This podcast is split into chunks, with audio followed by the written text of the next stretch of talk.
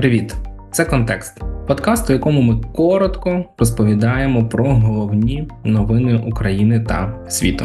Виходимо двічі на тиждень, щоб був час порефлексувати та краще донести вам найважливіші новини. Мене звати Ілля Кабачинський, я ведучий цього подкасту. Подкаст Контекст виходить у співпраці Mind.ua та Bov Media.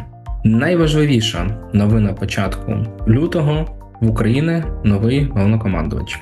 Ми коротко розповідали про це минулого тижня. А цього разу я хотів би сконцентруватися на відповіді, хто ж такий пан Сирський, новий головнокомандувач українських збройних сил.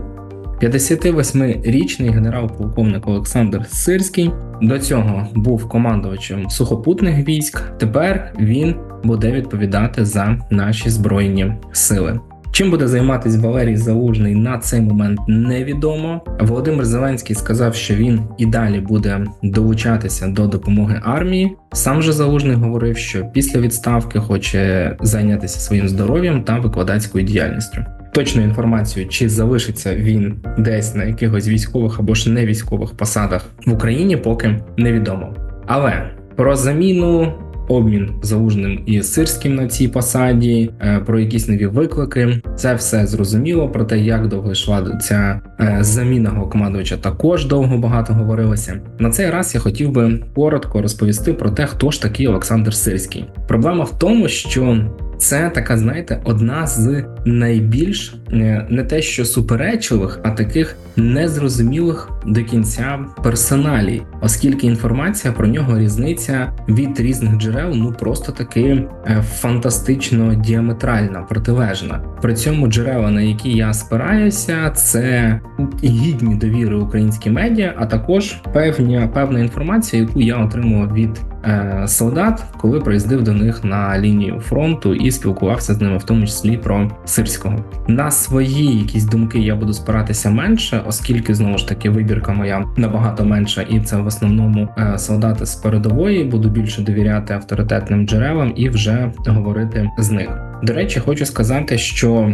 е, найбільш контроверсійною інформацією, яку зараз поширюють проти Сильського, це те, що він народився на території Російської Радянської Соціалістичної Республіки 58 років тому, але переїхав до України, де служив, де навчався, де закінчував військові академії, і насправді робив це з відзнакою. Тобто, все своє доросле свідоме життя він прожив в Україні і служив в Україні. При цьому українська сторона вже заявила, що е, коріння, яке у нього є фактично місце народження в РФ, вже буде використовувати розганяти російська пропаганда. А сам же Сирський ніколи не був помічений у роботі на якісь російські спецслужби чи якусь іншу е, протиукраїнську підривну діяльність, тому звинувачувати його в цьому ми, звісно ж, не будемо. І я закликаю обережно ставитись до тієї інформації, що він, начебто, має якісь досі зв'язки в Росії. Що цікаво, навіть російські пропагандистські медіа, які знаходили людей, які, начебто, пам'ятають сирського, кажуть, що він з ними давно не підтримує зв'язок. При цьому, як я вже казав, сам сирський багато років живе та служить в Україні все його життя. Це військова справа, оскільки його батько був військовим, і він по суті прийшов від такої найнижчої ланки до е, того, що він сьогодні керує всіма українськими збройними силами. Але хотілося б поговорити не про його біографію, а про знаєте певну ось таку контроверсійність е, чи не контроверсійність, а е, те наскільки різним бачать пана е, сирського, як і в українських збройних силах, так і взагалі в якомусь вищому естеблішменті.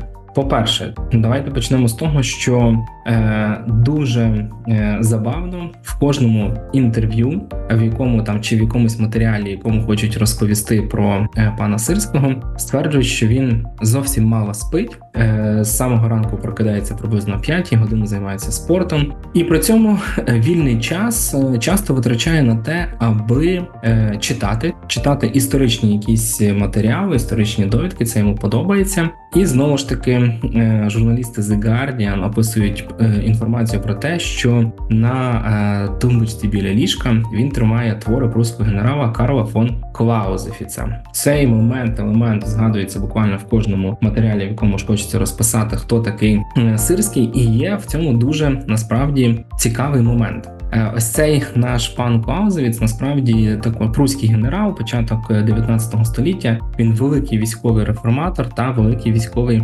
теоретик. Він е, писав роботу про війну, вона не завершена. Там багато про стратегію, тактику, так далі. і так далі. Тобто він такий у своєму роді дуже дуже відома людина, що займалася саме військовою наукою. І е, що цікаво, у своїх роботах, я так розумію, які якраз і читає Сирський, Каловіц згадує, що він що верніше військові командувачі повинні керуватися при плануванні операціями якоюсь, звісно, теорією, якимись правилами, але вони не можуть е, прогнозувати всього. І насправді військові кампанії мало пристосовані до такого дуже детального і точного планування. Чому так? Тому що генерали не можуть передбачити є знову ж таки один з таких е, військових термінів туману війни. Події можуть розвиватись непередбачувано, чинники можуть впливати непередбачувано, якісь дії можуть йти непередбачувано, і саме тому е, командувач не може спланувати кожну секунду і кожну деталь операції. Чому я звернув на це увагу? Тому що е, в матеріалі BBC про сирського вказується на те, що сам він надзвичайно сильно любить планувати. Він може займатися плануванням багато годин і до дрібниць продумувати кожну деталь, аби розуміти, як буде розвиватися та чи інша операція, та чи інша компанія. А видання навіть випустило матеріал про те, що він математик війни, людина, яка дивиться на війну математично і до всього настільки ж прискіпливо підходить. Є таке, бачите, вже певна незрозумілість того, що він читає, що він вивчає, сам як він підходить до цієї операції. Хоча, звісно, це такий маленький нюанс, і е, тут скоріше просто про бажання людини максимально набувати якихось е, знань і е, покращувати своє вміння планувати. Що цікаво, сирський в, скажімо так над сучасні історії України, коли ми більше почали звертати увагу про те, як звати наших головнокомандувачів, генералів, командувачів різних відділів, відомий двома операціями. Перша операція це захист Києва на початку вторгнення. Друга важлива операція це звільнення практично всієї Харківської області. Цим наступом керував е, Сирський. Він фактично зробив так, аби область була звільнена до кінця. Але що що цікаво, знову ж таки, коли ми згадуємо цей момент, сам Сирський казав, що він був непевний, що вдасться звільнити аж так багато територій. Нагадаю, тоді в 22-му році, буквально за два тижні, е, величезну кількість територій Харківської області було звільнено. Українська армія показала фантастичний результат. Маршем пройшла вибили росіян з Ізюма, е, Балаклії і так далі інших українських міст Харківської області. І чимало тоді трофейної техніки було здобуто. Казали, що Росія подарувала Україні більше військової техніки ніж наші е, європейські та американські партнери. І Сирський сам не приховував, що історія чи цей кейс розвивався таким чином, що він навіть не міг подумати, що будуть досягнені такі результати. Ось така от певна е, історія про те, що планував, планував, але не допланував до кінця. З іншої сторони, знову ж таки, якщо звернутися до нашого пана Клаузевіца, там він говорить, що е, генерали не можуть спланувати до дрібниць всіх деталей, і тут потрібно віддати знову ж таки шану сирському. Під час київської операції він напевно можна так сказати керував якимись загальними стратегічними планами, ідеями, розвитком оборони, але при цьому він був одним з тих, хто сказав своїм людям на місцях: ви можете приймати рішення самі і не узгоджувати їх довго з командуванням. Якщо ви впевнені, що потрібно десь швидше зреагувати, будь ласка, ви керівник на місцях, робіть це. І я вам скажу, що на початку повномасштабного вторгнення Україну за це дуже хвалили, що армія певним чином була децентралізована. Очевидно, вона не може існувати без ієрархії, але українським людям, українським солдатам давали можливість на місцях дивитися на поточну ситуацію і обирати найкраще рішення. Тоді як російські війська без рішення зверху нічого не робили, і на початку повномасштабного вторгнення через це було втрачено величезна кількість людей. Росіян мається на увазі російських військових. Інший момент, звісно, який е, потрібно проговорити, це для мене також не до кінця зрозуміла історія, як це може поєднатися в одній людині, але різні джерела пишуть про те, що насправді Сирський це людина, яка з е, певного періоду часу, там здається, з 2013 року, якраз в Україні відповідала за співпрацю української армії з НАТО та впровадженням у ЗСУ частини стандартів альянсу.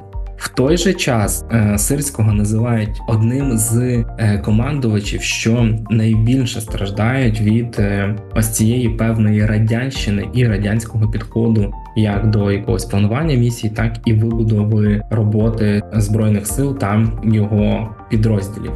Тут, на жаль, немає змоги якось перевірити, але цікаво, що багато в кого думки різняться. Точно так само, як і думки різняться стосовно того, чи зможе він виконати е, ті задачі, які перед ним е, ставить Володимир Зеленський, оскільки одне з таких великих питань це подальша мобілізація до лав українських збройних сил, і е, тут є один такий момент. Як ви я думаю, не секрет чули, знаєте, читали. Ми багато розповідали цей новий закон про е, мобілізацію. Він не користується популярністю в Україні. Загалом з мобілізацією зараз не так легко. І що цікаво, саме Сирський був командувачем сухопутних військ, яким підпорядковуються територіальні центри комплектування. Тобто, будучи на цій посаді, він не зміг вирішити цю проблему, і зрештою все перетворилося в те, що ТЦК мають надзвичайно жахливу репутацію. Їх не е, сприймають в українському е, суспільстві. А відео про те, як говорити з представниками ТЦК, набирають напевно більше переглядів ніж звернення президента до народу. Тому знову ж таки питання в тому, наскільки сильно він зможе чи не зможе е, виконати цю задачу. Ще одна річ, е, про яку говорять е, навколо сирського. Тут потрібно її, скажімо так, провести конкретним прикладом. Цим прикладом буде місто Бахмут чи Бахмут, як то називає. Так як я читав, можна в принципі кожний наголос має право на існування. Він керував обороною цього міста, саме Олександр Сирський. Як ви пам'ятаєте, практично 10 місяців місто трималося під час такої досить таки активної навали російських збройних сил. Там було також багато найманців, е, приватна армія, Вагнер. е, Штурмувала це місто, десятки тисяч вагнерівців там померло. Вони фактично розбилися об це місто. кажуть, що Бахмут е, таки похоронив цю взагалі військово-приватну кампанію. Тим не менше, е, ніхто не забирає інформації про те, що чимало і українських збройних сил насправді полягло у цьому місті, і тут історії чи верніше підходи людей до того, як йшла ця оборона і чи вона взагалі була потрібна, розходяться. І одні кажуть, що в якийсь момент оборона Бахмута стала піар-кампанією. Фортеця Бахмут, вона стоїть, стоїть Україна, і з жертвами там не рахувалося. Кажуть, що е, фортецею насправді були не якісь там будинки, окопи чи ще щось, а українські солдати, звичайні солдати, які ціною свого життя тримали місто багато місяців. Чимало людей кажуть, що місто не має стратегічного значення, і його здача насправді б не змінила ситуацію на фронті. Тому виникає ба- багато питань, чи було варто взагалі утримувати це місто такою ціною. З іншої ж сторони, з іншої сторони, не можна дивитися на це однобоко, тому що військові експерти не приховують. Поки трималось це місто, інші міста в Донецькій, Дніпропетровській е, та інших сусідніх областях насправді знаходилися в безпеці, оскільки після Бахмута велика довга рівнина 200 кілометрів вперед, і кажуть, що якби росіяни змогли прорвати оборону, вони б захопили і Слов'янськ, і Краматорськ, і хто його знає, можливо, вже з далекобійної артилерії обстрілювали місто Дніпро. Тому тут питання, знаєте, досить таки непросте. Легко здавати території, важко їх повертати. Ми бачили, що бої за Кліщівку, це місто е, чи містечко поряд з Бахмутом йшли багато, багато, багато тижнів, і від самого міста взагалі нічого не залишилося. Тому тут знову ж таки стверджувати важко. Але саме після цих операцій у Сирського з'явився один з таких, е, скажімо, кліше, що він не рахується з е, життями бійців, і що він, в принципі, підходить до того, що найважливіше це е, ціль. І якщо можна, там чи верніше, не якщо можна, і якщо буде потрібно, то він відправить людей для того, аби виконали цю місію, навіть якщо операція буде надзвичайно складною. Таку інформацію зазвичай не сильно там поширюють, звісно, в якихось там офіційних кругах чи офіційній комунікації. Але якщо звернутися до джерел, подивитися, що пишуть, як пишуть, саме з сирським часто використовують ось це. Ось цю інформацію про те, що е, він готовий відправляти людей на війну, не рахуючи жертв. Така вже є, скажімо, певна його історія. Той же момент е, зараз перед ним ставлять велику відповідальність за те, аби верніше не велику відповідальність, а велику ціль на те, щоб він спланував 24 рік, розумів ресурси, вмів вдало ними користуватися, і е, знову ж таки в межах обмеженого людського ресурсу саме людину з такою репутацією поставили керувати армією. А тому можемо пропустити, що не всі м, погоджуються з таки з такою думкою про е, самого Олександра Сирського.